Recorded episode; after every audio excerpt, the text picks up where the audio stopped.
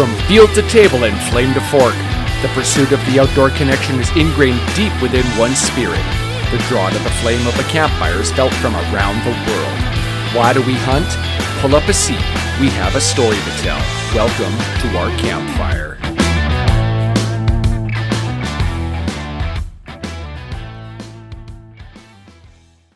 All right, here we are, episode thirteen of, well, lucky episode thirteen. Yeah, thirteen's always been a lucky number for me. Oh, it's it's one of those numbers, like, I'm not superstitious, or, but it's, yeah, I, I just don't like it for some reason, ever since I was a kid. But I, I think this was a great episode, though, because, uh, well, I think, I think we got lucky with having Joe and Kristen Eppele on. Really wonderful people, and I'm I was really happy they took the time to talk with us tonight. I think... Uh, They had lots of great things to say, and and uh, yeah, just super nice people. Oh, just great, great spokespeople in in general when it comes to uh, the outdoor pursuits, and yeah, just I, I always love having a chat with Joe. So it was great to actually get some time with the the new baby that uh, they've got in their life to uh, cooperate and get them both on, Joe and Kristen. So yeah. yeah, whenever you have a little baby, everything's tentative, right? Yeah, there was a disclaimer at the beginning. I think it was before we started recording that said, oh, the baby might act up and one of us might have to fly off. But he cooperated for the hour we were on, and that was great, great conversation. So it's spring. It's, well, it's almost mid-June, so it's coming up summer, and bear season is well underway, and they're starting to they're starting to pair up and rut. Saw a great big old chocolate boar trying to, we'll call it, hit on a sow in uh, Buddy's field about a week ago. She wanted no part of him. She kept chasing him away, but they're probably going pretty hardcore right now. What's the action looking like down around you? Have you had time to get out? Uh, yeah, I haven't actually been out hunting bear uh, recently, but I've been out doing other things. And yeah, I've noticed the uh, the sows and the boars are together now, so they're uh, they're pairing up. Awesome. What about turkey? Did you get a chance to get out after I was down there? No, excuse me. No, I didn't actually. I had a really busy spring, and our turkey hunt happened to be my only opportunity to go out. So it was uh, oh, unfortunate, damn. but uh, yeah, there's always next year. We'll have to get you to come down again and uh, kick at it. Yeah, that was that was fun. Uh, my my first experience filming turkey was a uh, great time, but didn't didn't uh, didn't get anything down. But had Jesse and Tash from Filter Studios kind of shadowing us, and that's gonna be a fun video, and well, we'll call it a film.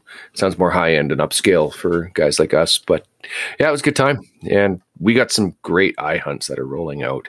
Got a uh, few that are still being ep- edited. Going to be rolling one out, the new one out this well in the next week or two. So yeah, we're going to be uh, looking for some some new footage coming up uh, in the fall with foraging. And mushrooms are in full full go right now, aren't they? Like I, I found a ton of mushrooms or a ton, ton of morels, but they're they're everywhere in these fires. Like what's what's popping right now for mushrooms? Is there anything? Yeah, I think the morel season's maybe going to start to come to an end here fairly soon. But there's because of all the fires we've had in recent years, there's lots of good places to forage for morels, and there's been a lot of people going going out after them. In in my area, the other mushroom that people are going after now are oyster mushrooms. They're they're starting to come out pretty good. So uh, yeah, but the, I mean, the best time for mushroom foraging is the fall, typically late summer and fall. So the spring just kind of gives you a teaser and gets you ready for fall. Oh, okay. What, where do you find oysters? I've never found those. I know morels because, well, I was I was walking. It yeah, oysters and- grow on typically grow on dead logs, and uh, yeah, they look like a they almost look like a. like a, you know, a clam shell or something like that. Okay. So they earn the name oyster, quite honestly. Well, I guess oyster shell, maybe that's why they, yeah, I don't know why I said clam, but yeah, they, they look more like a clam than an oyster, though. They don't really look okay. like an oyster shell, though. Okay. Well, yeah, that, like I said uh, before, I, I can count on one hand how many mushrooms I'd feel comfortable eating, and I think three of them are from a store. Morels are yeah. a real morel and like a half free. Just, I, mushrooms are something that I've never really dug into too much, and we we stopped for fifteen minutes to stretch our legs while we were hunting this past well about a week and a half two weeks ago, and I said to the guys, just well let's pull over here on this burn, take a wander through here. And the morels, as soon as you got thirty feet into them, the, the burn, they were just everywhere, absolutely yeah. everywhere. And there's, there's no mistaking them. And that's a great, great learner. It, it's a uh, great, mushroom. great mushroom to start on. People just need to remember that they have to cook them before they eat them. Yes. Yes. I remember reading that. And when I got home, my buddy was here and he'd never tried them before. So I immediately chucked a couple into some butter and fried them up, and they were delicious. And I'm not a, I'm not a mushroom fan per se, like not something I, I enjoy cooked, but these were dynamite, almost a nutty sort of flavor. I found. Oh, yeah, they're fantastic. Yeah. One of my favorites. So we can totally chat about mushrooms there. So let's just let everybody get to episode thirteen of the Campfire Conversations. The perception of hunting, you know, ha- has changed. It's our duty now, our responsibility as hunters, to change it back. And we've spent the last few decades trying, you know, espousing that, that message, preaching that message about wildlife conservation. You know, we've it's fallen on deaf ears, all of our attempts. I think what, what we have to do is, is maybe uh, appeal to the emotional side or the visceral side. We have to tell our story. We know what we are. We know how deeply we care about wildlife. It's just the people out there that are, that are, you know, voting to get rid of hunting, they don't understand our stories. Sometimes we, we have to translate it to something that they understand.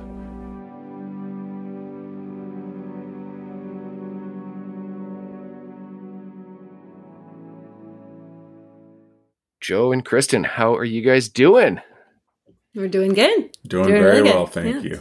You guys got this sun down there that uh, we was like blazing in my eyes up here. It's something weird because we've had some pretty choking rain for the last couple of weeks, but it's been nice last couple of days. So you guys getting that or what? Yeah, we've had some really nice weather, and then today started up pretty nasty, but uh, yeah, it's been beautiful so far this yeah. afternoon. Sun keeps nice. randomly popping out. It's nice, yeah.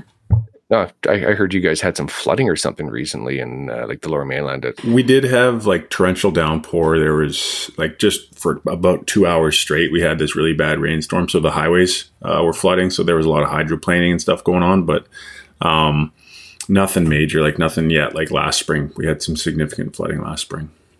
Oh, yeah. I, I know today I was uh, going back to work and there was literally a downpour that was just torrential. Wouldn't even be the way to describe it. People were worried.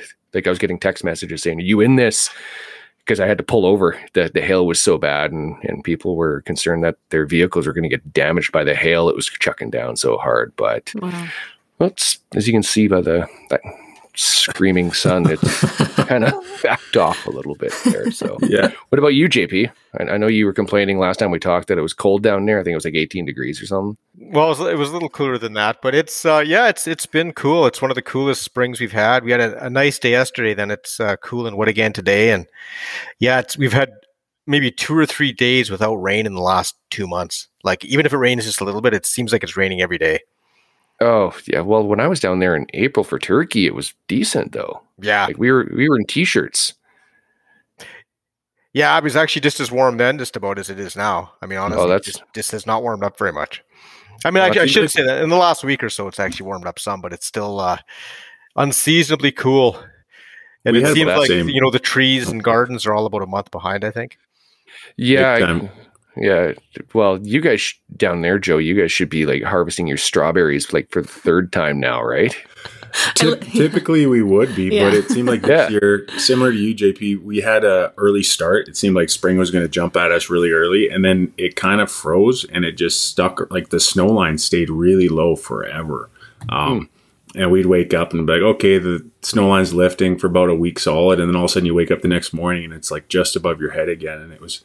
It was nasty. So now that we're getting some good weather here, we're we're really appreciative of it. But yeah, going to see what's going to happen with the gardens up here. Like we've got like a three week growing season up here, as you can well imagine. It's like potatoes and carrots will be be it. Yeah. So yeah, I but- just planted my garden like what a couple days ago, and been kind of lucky though because the weather's been so bad. I'm like, it's okay that I'm a little late. oh yeah, it's it's been brutal, but yeah, we'll see what happens, right? Yeah. So mm-hmm. that, that's why we do what we do. We we don't have to rely on the grocery store as well. We might have to this time. So exactly, the salads are just for pictures on the plate, right? Exactly, salads are what the food eats. So let let's dig into you guys a little bit. Mm-hmm. Uh, for those that don't know, who are you?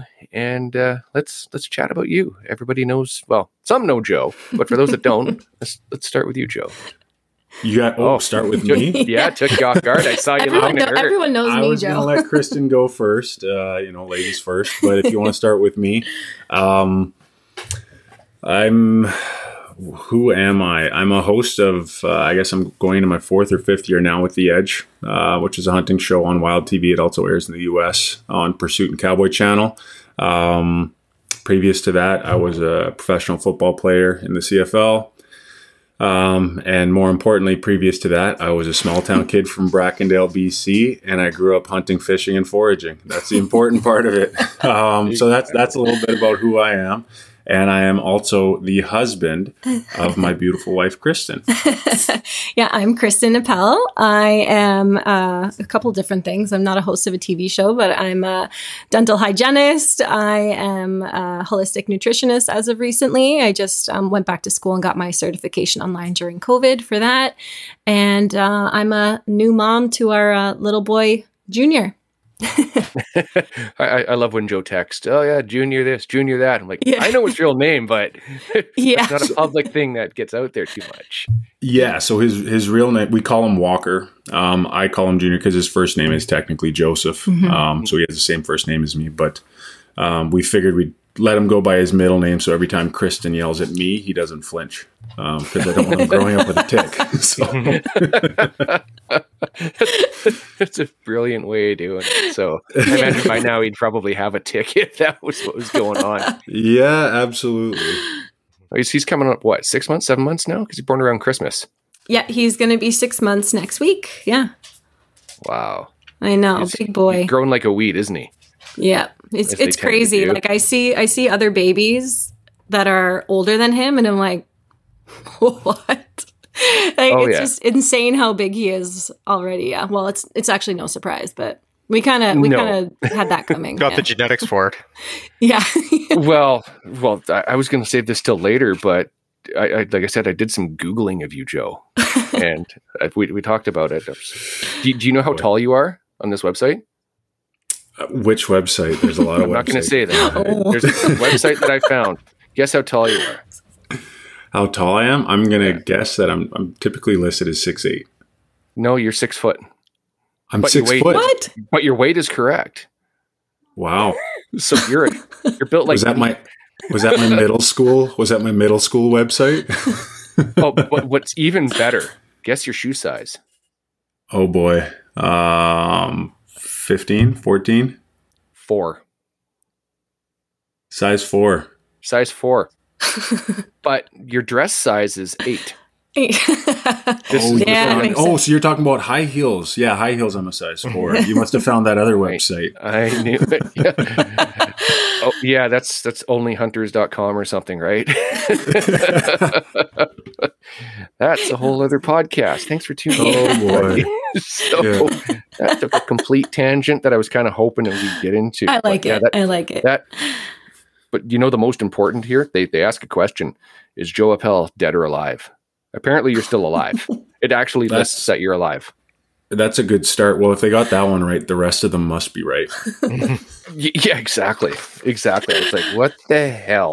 How the hell do you get that so wrong? Wow. I want to know yeah, where this amazing. Is from now. Oh, I'd, I'd have to send you a link. It's it's, it's actually a legit one. No, celebs birthday today dot com. Oh, gosh. It's literally yeah. there. I'm like, what the hell? Your net worth is like two million dollars. washed up celeb dot com. Really? Oh. Burn. I'm just kidding. I, I was going to say if it's a celebs dot com, it must be a different Joe. But... no, there's actually a picture of you there.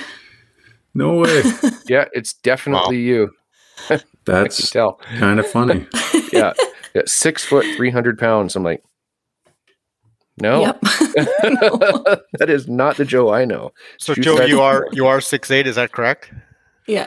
I'm six, seven and three quarters, but I oh, yeah. steal that extra, you know, quarter of an inch just to make the conversation shorter. Yeah. If he's wearing high heels, he's six eleven. Exactly. Right? I'm, I'm I'm the exact height that if I'm walking around the house barefoot, I don't hit the door jams. But if I'm wearing slippers or flip flops, I'll hit a door jam. That's how tall I am. And you're and you're exactly a foot taller than me. So there you go. And me. And me. Hi. Well, that got awkward real quick, didn't it? So, Joe, you mentioned that you grew up hunting. Like, like what? Yes. What age did that start? Was that like a childhood thing, or something you picked up in your teens, or how'd that work? Yeah, no, I mean, I, it's funny. I got a few pictures here on my desk. I was just showing my wife I came up. Um, I probably went hunting with my dad for the first time when I was four or five in the truck with him. Um, we started dragging out deer with my dad as soon as we could walk, kind of thing. Um, so I grew up hunting and fishing like literally my whole life. Um, my mother ran the local pine mushroom buying station. So we grew up mushrooming, pine mushrooming, chanterelles, uh, lion's mane, all of the above. We had our own beehives, like you name it. When it came to the outdoors, we were kind of active in all of those fronts. Um, I wasn't as, um, I guess, Uh, diverse with what we hunted growing up. Like it was blacktail, mule deer, and grouse. That's what we hunted growing up. Um, so that's definitely kind of spread a little bit broader. But uh, but yeah, no. I when I say I grew up hunting, it, it was not a late onset career for me. It was that was my primary first passion for sure. I noticed J P's eyes bug out of his head when you said pine mushrooms and mushrooms in general. He is a mushroom foraging king. And like I'm I'm like that video you sent me last year, you Joe, I think you're looking like the little chanterelles or something, like the little winter chanterelles. Oh, winter chanterelles. Oh, yeah. Yeah. yeah. yeah. We found a huge stash of them there. Yeah. Mm-hmm. Yeah. And J P is all over that. Like when I was at his place hunting turkey, what, I was there a day and he already handed me a bag of dried lobster mushrooms. Take these home, oh, take these God. home. And I, I sent pictures a couple weeks ago. I was hunting out uh, towards Vanderhoof and south in a couple of those big burns areas. And we mm-hmm. just stopped for fifteen minutes to get out and stretch the legs. I'm like, oh, morel mushrooms, and started filling our pockets, and they were everywhere. And I sent J P a picture, and he's, I could just tell the excitement in, in his voice. Oh, yeah. Oh, so lucky, so lucky. So yeah, foraging is, and, and mushrooming is J P's thing. I, morels, I know morels. That's about it. I don't trust myself enough. Like we were out today, daughter and I were just bumming around walking through a park, and she goes, look, mushrooms, are they edible? And I said, once for sure, right? Because I, I, they're, I, they're all edible once. Yeah, I, I don't know. Yeah, I um, yeah, I mean, I grew up mushrooming. I I know quite a bit. Believe it or not, morels are probably one of the mushrooms I haven't spent a lot of time yeah. harvesting. Um, but I do every year. I try and learn one or two new types of mushrooms, and it's funny because everybody, like, you're hiking with them and they go, oh, what's that mushroom? Can I eat that? Tell me about this mushroom. I'm like, listen, we're in B C, like literally mushrooms are a fungus, and we're in B C, like one of the soggiest places in Canada. Like everything's got a mushroom, and there are so many different types. Like you would go insane if you tried to learn every type of mushroom. So I know a good amount, but uh, I'm sure, J P, you could teach me a thing or two as well. Well, I, I doubt I could teach you very much, but I, I do really have a passion for it. And I, like you, I try to learn a, a new species every year. And I, I just really got into it about probably half a dozen years ago. And okay. uh, I just kind of discovered it in my, you know, adult life. And uh, it, I sort of went down the rabbit hole with it. And I find it's one of those things that, you know, unlike hunting, it, it's, a, it's a low pressure, low stress thing that you can just go out and do in the evening.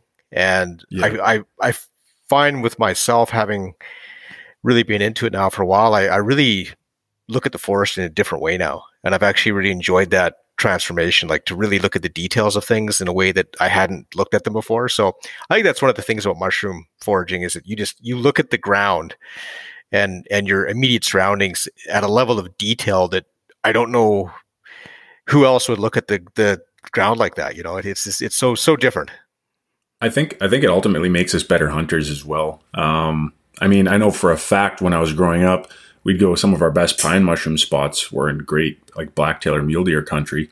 And if you got to your pine mushroom spot and you found nothing but like little chewed down stumps, you're like, all right, we're going to have a great day deer hunting because they're in the area. And if you got there and, you know, they were still like there, I mean, at least you got a good haul of pines or chanterelles, or quite often in blacktail country. Um, so you do... you become much more aware of your surroundings and you notice a lot more, like you mentioned. And I know Kristen um, has certainly taken a liking to it, which is something that was a, a big plus for me. Um, and, and again, it's a big part of uh, like what she does with her, her hunting holistic, the holistic nutrition side is, mm-hmm. you know, when you're preparing a meal and not only is it just, okay, yes, this is a wild game, but then this is also everything that we've foraged from that area. I think uh, just takes that whole story and that experience to a whole new level as well. No, yeah, completely it's really, good. you know, it's really satisfying when you have a meal of of locally foraged food. You know, everything on your plate is something that you foraged all, you know, within a, you know, fifty kilometers of your house. Like, I, I really enjoy that. It's really satisfying. And the nice thing about mushrooms, too, is, I mean, there's the, the whole other medicinal uh, side of things other than the edible side. And, and that's, you know, there's still many advances to be made in, in the knowledge regarding medicinal mushrooms. But, you know, that's that's another fascinating branch of the whole mushroom foraging uh, rabbit hole that I, I'm sure at some point I'll go down as well. Oh yeah. A lot of people in the like holistic nutrition community, they're always like praising mushrooms, um, medicinal mushrooms for certain things, you know, like brain function and all that kind of stuff too. And it's like, oh, talk about bear's, bear's tooth and all that kind of stuff too. Mm-hmm. It's like, oh, I literally went out and just foraged some like last weekend. And they're like, what? People are paying like a hundred dollars a bottle for this. Yeah. yeah, like it's insane. Bear's tooth and lion's Bear's mane. Bear's tooth, lion's mane, or nootropics. Or like, yeah. Nootropics are what they're going for. And it's been a huge boom, I think, over the last probably mm-hmm. two years now. Yeah. But. Yeah. I, I can count on one hand how many mushrooms I'm comfortable picking. And I'd oh, be me like, too, I, me too. I, I'd still be messaging Joe or J P going, is this an oyster mushroom? I looked at the gills that go all the way up, which is what you look for. I just thought of something, Joe. Um, we have a, you know, we have a crash test dummy in the mushroom world now. We can always say, "Oh, that's edible, Steve. Go ahead," and then we can find out whether Ooh. it's edible or not.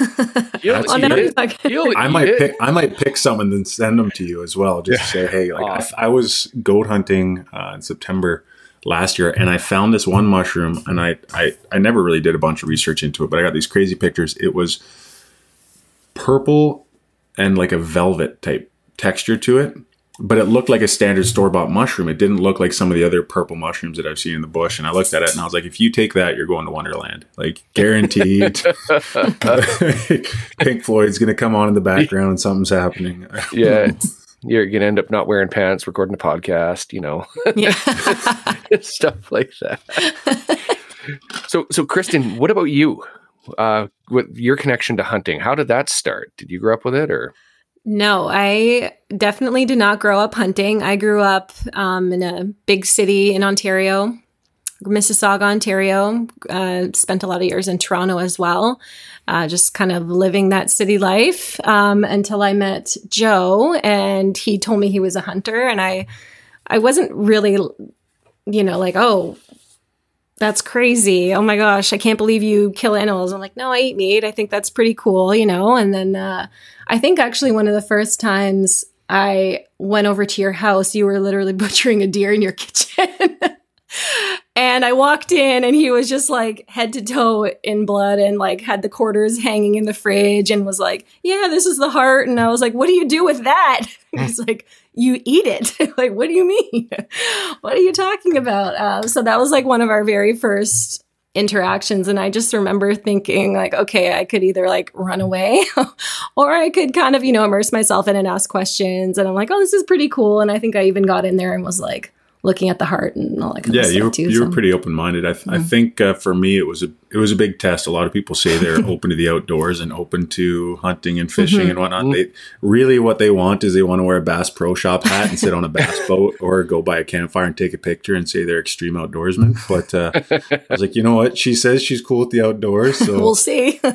we had, yeah, we had yeah. seen each other a few times and I told her to come on by and I had a yeah whitetail that yeah. I had taken all the shelves out of. I was living in a place in Toronto. I couldn't hang it anywhere. So I took all the shelves out of my fridge and I had all the quarters hanging in my fridge.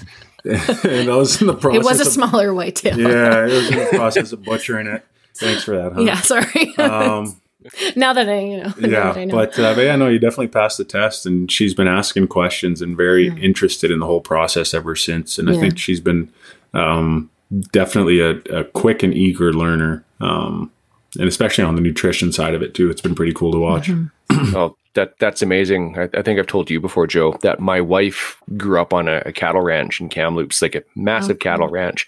There was deer everywhere, but her dad didn't really hunt. He was too busy. So she was never really exposed to hunting. And it was the same sort of thing. When we mm-hmm. got together, it was, oh yeah, I'm okay with hunting, and et cetera, et cetera, et cetera. And we went out for a spring bear hunt, and uh, she was literally, we were, we were going to walk up a little seismic line, you know, like little spurs where there's nothing but grass and between a couple of blocks. And she's like, well, what do I do if there's a bear? I'm like, well, just kind of stay behind me.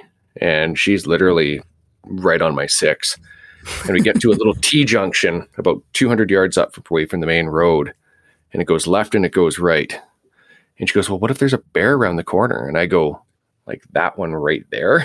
And there was one at about sixty yards. And she just literally pancakes the ground, just flattens herself right down. And I lay down, I get prone, and I've got my three thirty-eight. And she goes, well, what are you going to do? Like, what if he starts charging us? I'm like, he has no idea we're here. Mm-hmm. So I I watch him for ten minutes, and I'm like, okay, that's a boar. And she's just, she comes off the ground. She's kind of looking up, and she's peering over the little bit of a berm. And she's like, well, are you going to take him? Are you going to take, are you going to take him? Are you going to take him? You're going to shoot him, right? I'm like, yep, I'm going to now. Just wanted to yes. pass the test, right? Boom, down it goes. And she's got more pictures with this bear than I do. Oh, that's awesome. We had to take it to the taxidermist. It's downstairs. It ended up going six eight nose to tail. So it was a, uh, wow. Oh, wow, that's a little bigger than I thought. It was, there was no ground shrinkage. But oh yeah, just right in there like a dirty shirt. And now she's got her core. She's never taken anything, which is another funny story. We had her cousin over two years ago from Belgium. So he wants to see everything about B C. Uh, so we take a little drive up uh, one of the main logging roads here, ten minutes from the house. And she's got the twenty-two. Snowshoe hares are open.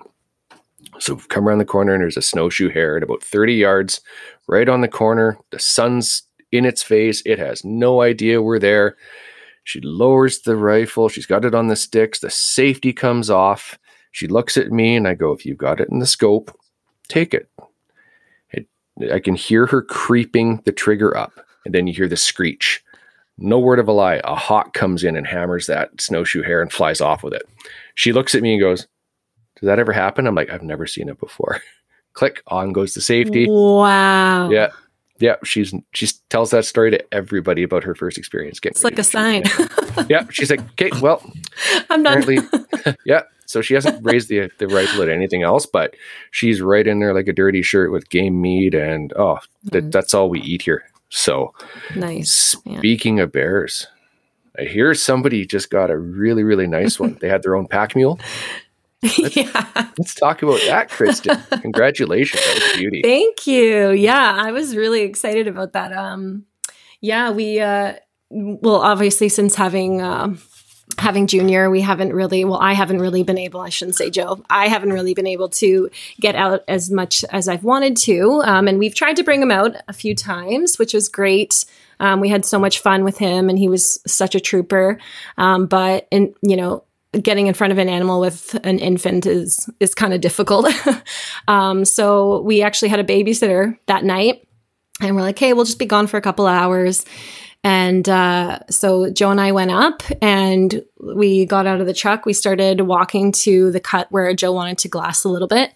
And uh, we walk up, and he starts immediately like glassing over to the other, to the other side where we were. And I kind of looked down, and I was like, bear. He's like, what? What do you mean? I'm like, right there, bear. And the bear was just like paws up on the tree, just kind of playing around. Um, didn't see us, but then he kind of got up uh, off the tree and was walking down towards the tree line, and he was going to kind of disappear. And I was like, and then Joe finally saw him, and um, and then we kind of watched it for a little bit, and then he started uh, calling, trying to call it back in with the predator call, which we had never really done before. So that was kind of cool to watch that all, all go down. Um, and then I had, um, yeah, I had the scope on him, and Joe was watching him. And, and the last time I got a bear, there was some major ground shrinkage. So, and, and not that it really matters at the end of the day, because obviously we still, you know, we still eat all the meat, we still are using the animal, and I shouldn't feel bad about it. But when you, when you, you know, the ground shrink is, is real. Like it's, it's crazy. So I was like, oh, I'm going to feel bad if it's, you know, another younger bear. And he's like, no, it looks like a good bear. And then we were kind of humming and hawing for a little bit. I had no idea we were there. It was just came in and, oh, we, and then, uh, yeah. And then he's like, I turned to him and I said, I think I want to take it. He's like, go. Yeah, okay, go. And then, yeah, down he went, one shot. I think it was a double long shot. Yeah, it was a clean double yeah. long. He had uh, he had came back out into the clearing, and um, while I was calling, I actually told Kristen to go. There was a perfect stump for her to get set up on. So I was like, you go get set up on that stump and just get comfortable. It was going to be, a, when we first saw him, it was at two hundred yards. I think the shot ended up being two hundred twenty yards. Luckily, my rifle zeroed at two hundred. So I told her, I was like, gun zero to two hundred, just get comfortable, get ready. Um, we're going to put this bear in the spotter first and make sure it's something we want to take. Mm-hmm. So while I was calling, I'm getting the spotter set up and I'm keeping an eye on Kristen. He was heading into the trees, turned around, came right back towards us, and just stood broadside on this log for long enough. Um, we could I D him. He, he was a really nice, like big, long bear. He wasn't a huge fat bear, but still a very nice, mm-hmm. mature boar. Um, and we kept his, I'm, I'm, I'm new to predator calling. So, I mean, I kept his attention as long as I could. And all of a sudden he turns and he walks again, broadside. He starts Perfect walking back to the yeah. trees. And, uh, I just looked at Kristen and she's got an earplug in, um, yeah. being smart and protecting her hearing. Um, I'm not that smart, but I'm, I, I, I'm looking through the spotter and I tell her, I'm like, okay, if you want to take him, now's your time, you know, breathe easy, take the shot. And then all of a sudden, like nothing's going on. I'm like, oh, I guess she didn't want the bear. And then she looks at me. She's like, can I take the bear or what? And I was like, oh, earplug. I'm like, yeah, take him. Boom. And I had it in the ear where, and he was on this side, like on my right side. And I had it just in my mm-hmm. right ear. And yeah. I was talking to him. He was talking to me, but we couldn't really hear each other. And I was like, I think I want to take it. He's like, okay, go. And yeah, yeah, it was, it was funny. I mean, it was funny the way it went it down. Was a, yeah, it was good. It was a, a double long, but I mean, he literally made it. He was at the bottom of a slash and he probably made it fifteen yards downhill. Yeah. Um, so like, and he piled up and I'm looking, I'm like, beautiful. He, there was this nice little kind of open area where he piled up and it looked like he was going to die right there. And then he kind of, as he died, he rolled over and his legs went straight up in the air. And of course he tumbled over like a twenty yard cliff and went down straight down, straight down. Yeah. And I looked at it and I was like, perfect. That's not going to be a fun pack out, but, uh, yeah, no, it was it was a great trip. It was a lot of mm-hmm. fun. That was our and what she didn't mention is that was our first night having anybody babysit yeah. for us. That was our first time being mm-hmm. away from Junior at all.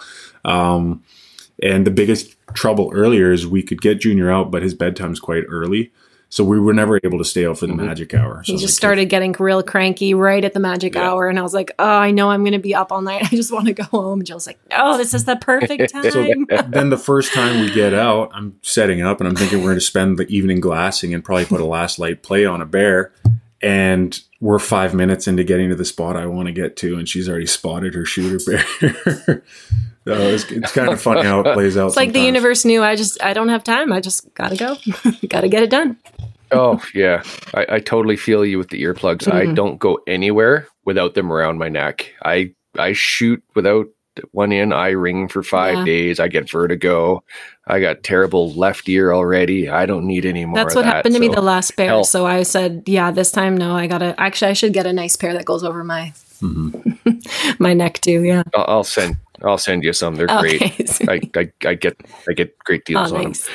So, you know, when I like, I'm so bad with my hearing protection. Mm-hmm. What after I I got my uh, well, we were chasing my grizzly bear up a slide. I was we'd taken the boat across the lake, and we were going up the slide and two hour hike. I'd lost my earplugs going through some snow, through some blowdown, and I went back to look for them. Yeah. Yikes. That's how bad I'm like, they're like, let's go. I'm like, no, I can't do this. I, I'll be miserable for the rest of the hunt, but they were orange. They're bright orange. That's so they worked. I found them. That's bear. smart. I don't, I don't know so, if it's from my professional football career and loud audiences or growing up hunting, but I have never shot an animal with earplugs in and I'm sure it, uh, oh. I'll pay for it one day, yes, but maybe that's know. why my ears don't ring is there's only about fifty percent hearing left in them by now. oh yeah. My, My, my right ear's not bad. My left ear is like the lady's like the, the audiologist mm. is like, do you see this drop, it's straight down. I'm like, that's the end of the, the test, right? She goes, no, that's your hearing. I'm like, oh, can you speak up? I can't quite hear you.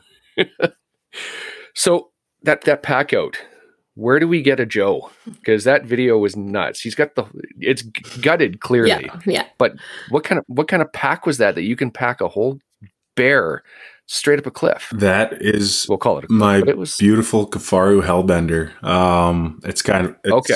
It's got a great meat shelf on it. Um, it's got the pack separates, but I mean, it's just, um, it all comes down to having a sturdy pack system that you trust and being a whole heck load of stubborn and ignorant to strap a bear onto your back. But, uh, yeah, no, that was, that was a heck of a pack out. Um, we got up to the bear and, you know, right as the sun goes down this time of year, mosquitoes get real thick and nasty. Um, and I realized I had left my bug spray at home. Of course, I packed everything else, but I left the bug everything spray but, yeah. And we kind of, given where we were, we were down at the bottom of this slash, and it kind of sunk in that if Junior did start freaking out or getting cranky or anything, it was like, oh man, now if I start quartering this bear, it's going to take a long time to get him up there, and we're going to get there. You know, what if he doesn't go to bed well for the babysitter and everything? So I was like, I'm looking at the bear, and I'm like, you know, maybe, maybe I can do this. And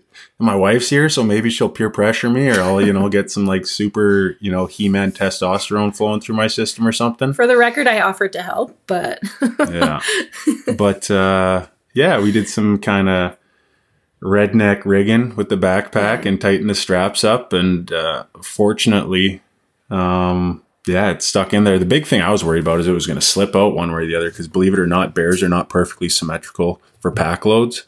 Uh, that's it's a design flaw. Somebody should bring it up uh, with bears. But um, yeah, no, it worked out. It was it was a it was a fun evening. Yeah, it was nice. Oh, it it looked crazy. I'm like, holy crap! Because a buddy of mine, I, I've told you about him before, the guy from Vancouver that we went to kindergarten together, that I got into hunting. He came up this two weeks ago. Yeah, about two weeks ago for, for his yearly spring bear. And the last day he was going to leave on the Tuesday.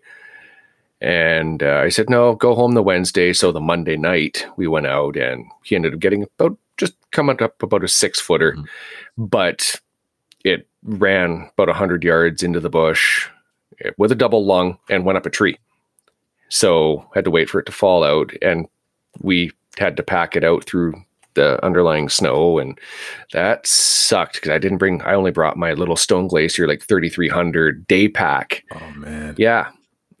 So it sucked. We each took a side and went fifteen yards, stopped, fifteen yards, stopped, and, but got it out. I was, I was super jealous of uh, that pack, and well, namely you for breaking it out. Yeah, I, I got the pack behind me. I can even show you the it, the, the new pack systems on the, the Hellbender and their Striker X L. Um, just the way okay. that it can pull the load shelf, like it pulls the load right against your back. Um, and if if you okay. get it strapped in like real nice and tight, um, I mean, don't get me wrong, getting to your feet is not fun, and you got to tighten your boots up to, till your toes go blue. Mm-hmm. Um, but once yep. you're standing, it it's not going to topple you over. Like it's it's sturdy and it's right against your back, so you're able to kind of get out there. But there there was a few times where I was I was resting against stumps and leaning. But the big I just didn't okay. want I didn't want my pack to hit the ground again once I was up, because the biggest struggle at that yeah. point is just twisting mm-hmm. and getting to your feet. Mm-hmm. Yeah, I, I feel that one. I've never yanked out a whole bear, but this past September we had that uh, big moose we had on the fly-in, and we. We had to debone that and do some creek crossings, and same thing. It's all right. Ready to go. Yep. Push. Everybody helps you get up, and that, that sucked. Wow. So the, the bear though, we know bear is contentious. Why? We eat it. Why do you think that is? if I'll, I'll jump on that one. I deal yeah. with, I deal with a lot yeah. of hate. It's funny. Yeah, absolutely. Um, I'm, it, mm-hmm. Even for me, I'm, I'm, it's very obvious. If you look at anything about me, about my social media, anything, it's very obvious that I'm a hunter, and hunting's what I do. It's what we do. It's what we eat, all of the above. Every time I post anything about a bear, I get hate mail. I get extensive amounts of like unfollowers and blocks and this, that, and the other. And how could you? You're a terrible person. And And it's strange how people have I like created these silos, and certain animals are for food and certain animals aren't. And if you look at some of the historic um, information from like settlers to B C, I believe like deer were used for hides and bear were originally hunted for meat. Like that was the original thing. And if you look at the the nutritional value going along with what Kristen does, bear is one of the most nutritious wild game meats yeah. there is. And the, the rendered bear fat is one of the most versatile cooking oils you can ever come across.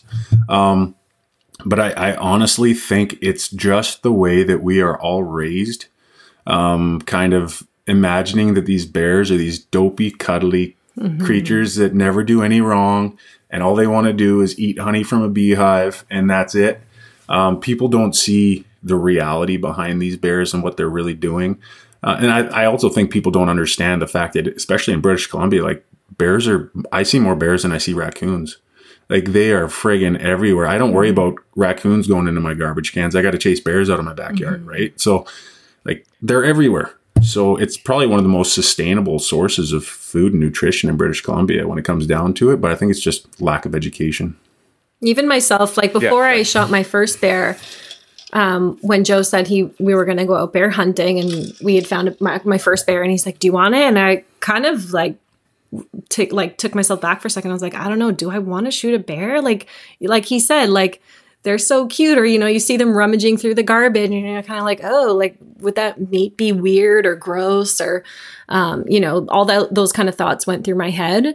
Um, but then when we had tried it, I was like, no, this is, this is delicious. It's one of the most delicious meats that we, that we eat. And we have it weekly, if not, not multiple times a week now.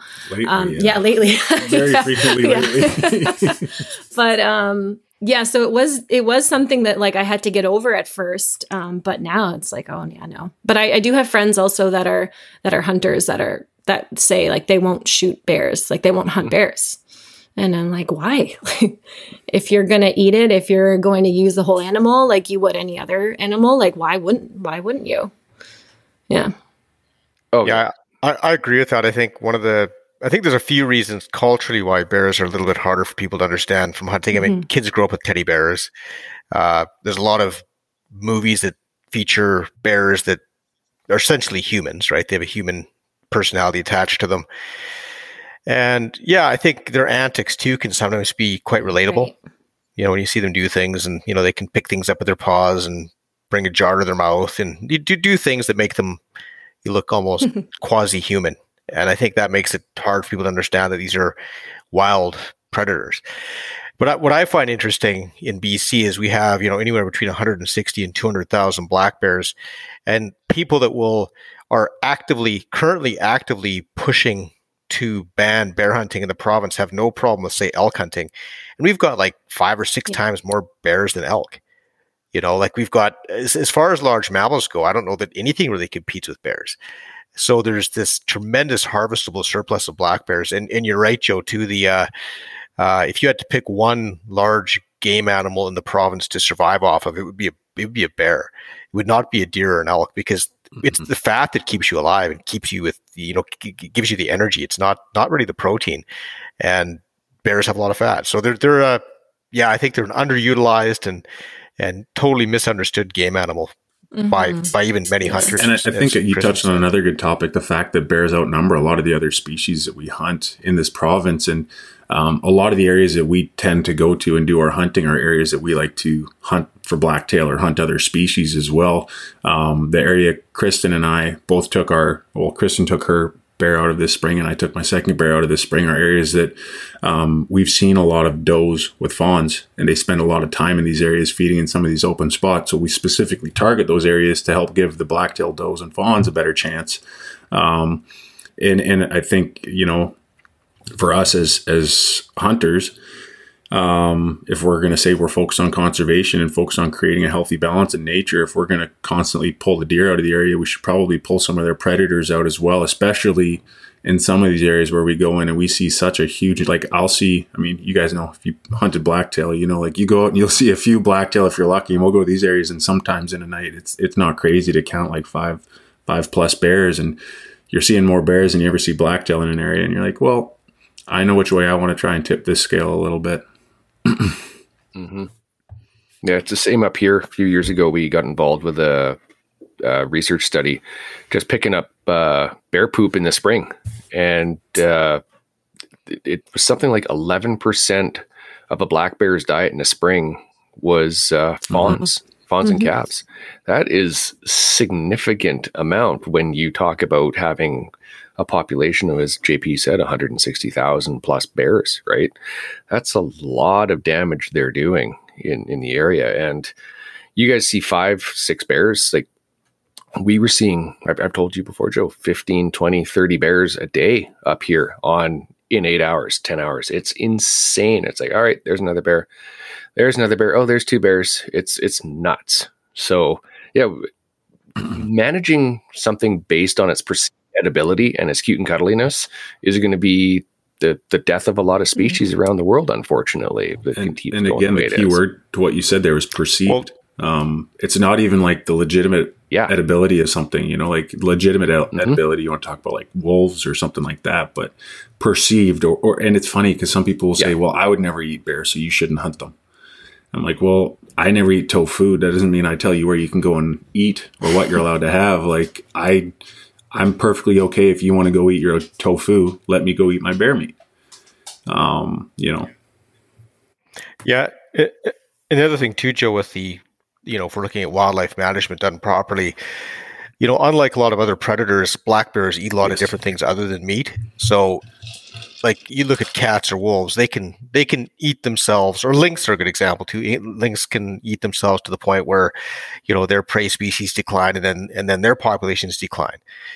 But black bears and grizzly bears, because they, they're omnivores and they have such a wide variety of foods they eat, they can be a sustained uh, cause of predator stress on a, on a population of, of prey species without any reprieve at all. Because if, if they, if they, Uh, reduce the number of, of one of their prey species, they'll just go eat something else. They might just, you know, become ninety percent vegetarian then or something. You know what I mean? Like they've, they're, they're different than a lot of other predators. They're, they're really excellent predators and they, you know, they're very effective at, at killing ungulates, but at the same time, because they can eat other things, their, their numbers aren't regulated by their various prey species, unlike a lot of other predators. So it does really come down to hunters playing that role. Absolutely. Mm-hmm.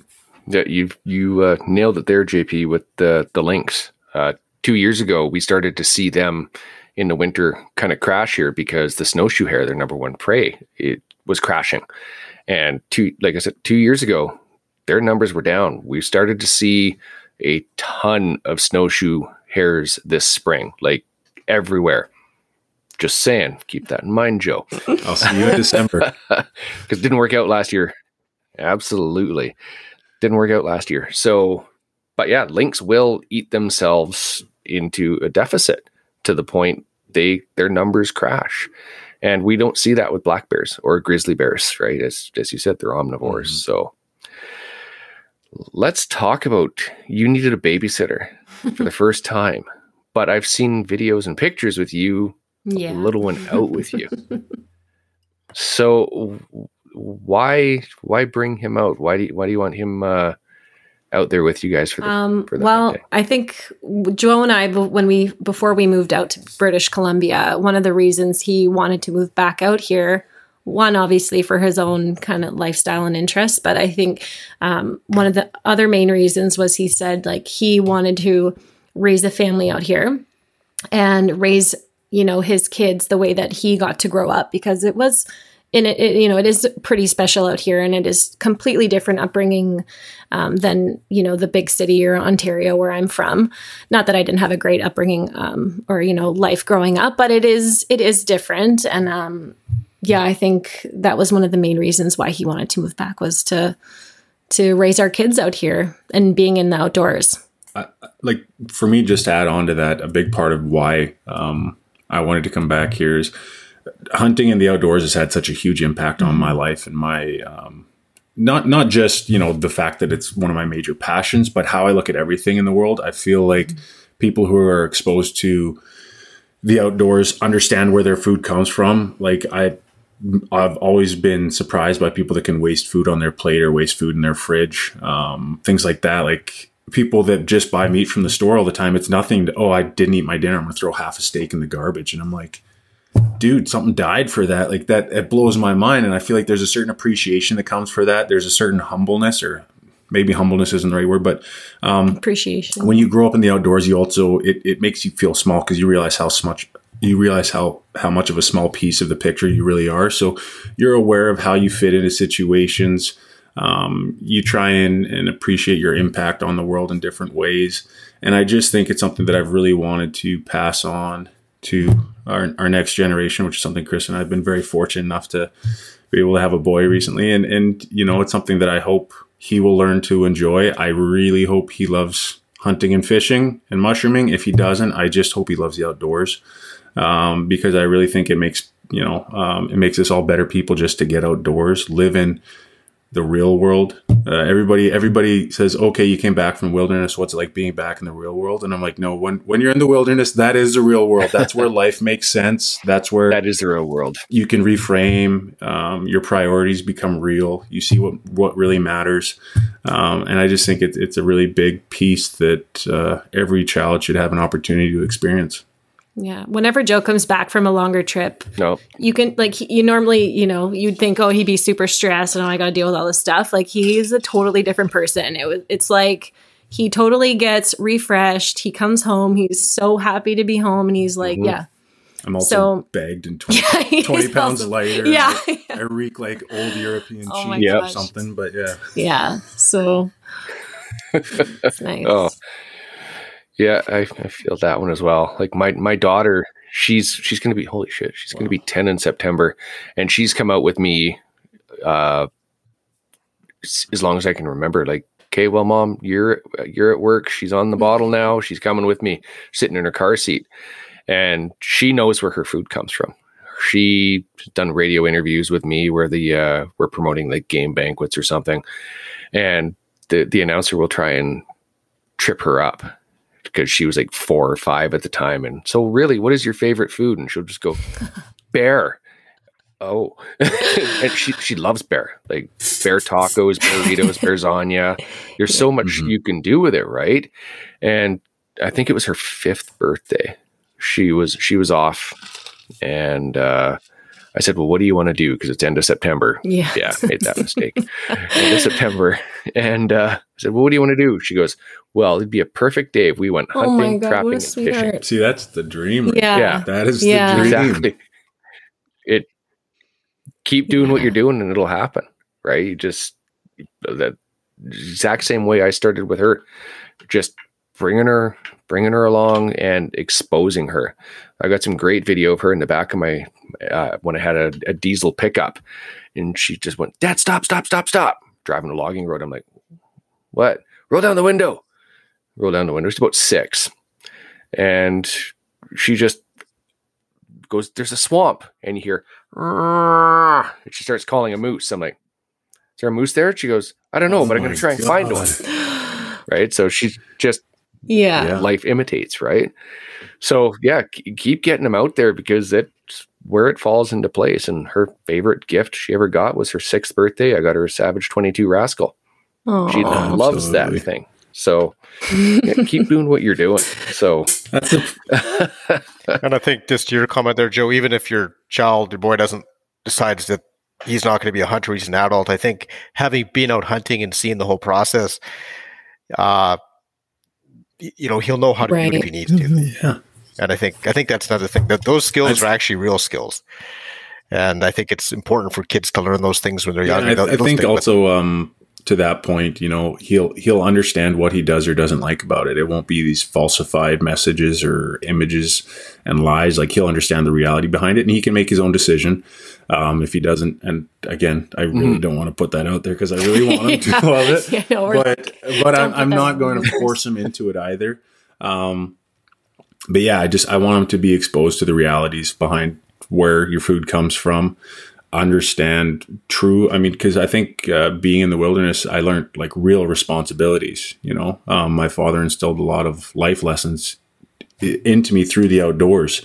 Um, you know, if you don't, you know, get your boots ready for the day, or something's not right, you're going to be cold and wet for the whole day, and there's nobody to blame but you, and that's mm-hmm. the reality of it. And you learn that there's, you know, um, like I respect firearms. Look at what's happening right now with, with firearms and the legalities behind it. And I, I honestly, truly believe that if kids were raised around guns, raised around hunting and understood, you know, it's not a video game when you put a gun in your hand, it's real life, and had seen something, like I've cried when I've killed animals. Like, but it wasn't that mm-hmm. I was crying because I was forced to do it. I was crying because I realized the weight of what I had just done. And and I still appreciated it and I still respected the animal, but it made me make sure that I, I used that animal to the, the most I possibly could. Um, but then I respect the heck out of guns f- for that reason, because I've seen the damage they can do, right? And I think if more people were exposed to that at a younger age in a responsible way, don't get me wrong, it's not just toss your five-year-old a thirty-odd six and say, go get them. But uh, but if you if it's done in a responsible way and you teach them those those uh, responsibilities, I think it, it does a lot for youth, and it gives them a purpose, and it gives them, you know, um, it makes you feel like somebody trusts you and somebody really wants, you know, it, it makes you feel more mature and helps you grow up too. Mm-hmm. Mm-hmm. Definitely does. It, it does, as you said, give you that respect mm-hmm. for life and what what can happen. It, it, the pull of a trigger, right? Uh, with that bear I talked about, we, we stood there as it was taking its final breaths, and it was just dead silent. Him and I, both in our mid forties, just went, it was just, we didn't have to say a word to know what the other one was thinking. And then it was, uh, okay, mm-hmm. we had our little moment there, and because it's not easy, right? It's a, There's there's too many stigmas that are out there where they, they think there's bears and deer hiding around every corner, and we're we're blasting with M sixteens, right? Mm-hmm. And fully automatic, and there's no bag limits, and we don't care. We're just ruthless killers, and that's the complete opposite. And all they need to do is spend a day with us to really, really see what a, what a hunter is all about, and how just how deeply we do mm-hmm. care, right? It's it's never easy to take a life, but as hunters, we understand that uh, life must end so ours can continue. So it's it's a tough thing to to kind of mm-hmm. balance in your head, from being a hunter to being a non-hunter. But as as long as I, I can, I want to keep having that connection to my food and knowing where my food comes from. So yeah, tangents, we do that all the time. But so what do you guys see are the biggest barriers to hunting we've got right now? We kind of touched on it there, but. Um, I think it's the misinformation and the, the educate, the lack of education that people have. Like on my page, um, I, I try to make it a little more evident that I am a hunter, you know, it's in my name, and, and I do post, um, do post, not to the degree that I would say Joe does. Um, but I definitely put it out there, and, um, you know, I get messages all the time from non-hunters saying, oh, you know, I have a question, you know, do you actually eat the bear? Cause they, I had just posted about my bear, and like, oh, do you, do you shoot the bears cause you eat them? Or like, why are, why are you shooting the bears? Like, I'm just asking. And I'm like, no, yeah, we fully use the whole bear. We, we cook it like we would, you know, like beef or, you know, things like that. And, um, yeah, I think, um, a lot of the misinformation and, and just, you know, education that people need for it. Like, I guess, I don't know what I'm trying to say with it. Yeah, It's like... Just to tag on to that. No, I think you did a really good job there. Um, I think misinformation yeah. um, is a big part of it right now. A lot of the groups coming against hunters yeah. are using really cheesy um, trigger warning one-liners um, and headliners that and, and and a picture that completely skews what's really happening. Um, and it's really easy to do for one side of the argument, and our side of the argument, unfortunately, isn't as easy to spin. We can't do it with a with a one-liner. We can't do it with just one image and tell our whole story. Our whole story has to do with a lot more than just a picture and a heartstring. Um, and I think that's a big part of it. I think a lot of today's youth are not being raised outdoors. Uh, people are given an iPad or an iPhone and told to sit in a corner, or you know, they're raised in these major metropolitan areas where they don't get exposure to the outdoors. They don't understand what it really is like, what our grizzly bear population is like, what our black bear population is like. They think, well, I live downtown Vancouver and I haven't seen a grizzly bear in a week, so they must be extinct. No, if you left Vancouver, if your parents took you out to the backcountry or left, you know, because I mean, in B C, we, you know, ha- like we inhabit, whatever the word I'm looking for. We live in a very small portion of the province. If you actually get outside that portion of the province, there's animals everywhere. Um, but most people aren't aware of that. They're not exposed to it. And I also think that, um, you know, without sounding too much like a tin hat, where um, today's media, uh, like if you look at movies, if you look at any cartoon that kids mm-hmm. watch these days, hunters are always portrayed as these big rednecks that want to shoot everything. And, you know, the the main character in the, the movie is a is a raccoon or a deer or a bear that has to go through the full year being hunted by this evil hunter that wants to take him no matter what. And it's like, it doesn't talk about the fact that there's seasons and age limits and yeah. all of the above and the full balance of it all. So I think um, we've, us as hunters and outdoorsmen and outdoors women, uh, we have the cards kind of stacked against us where we we have to stick to the truth. Um, we have to tell a long, full story, um, and we have to, um, like talking about taking an animal's life. And we've talked on this podcast about the fact that we've both been brought to tears before, or many of us have been brought to tears for, for killing animals in the past. But in reality, I mean, I have a hunting show. When you see me kill an animal on the show, you're not going to see me cry because I'm excited, because for me, I know what I've gone through to take this animal. It doesn't mean I don't have those deep moments where I'm, I'm really introspective and have those moments of appreciation for the animal, but I'm also celebrating the fact that I've been on a week-long hunt and I've been working how hard to harvest this animal, and I'm celebrating everything else that has gone right. Um, and sometimes all that information isn't transferred properly through the media, through our social Instagram, media, through yeah. the newsletters, through the, you know, articles. Um, and there's a lot of groups right now that are very well funded that want to spin the stories in the exact opposite way. So there's a lot to it.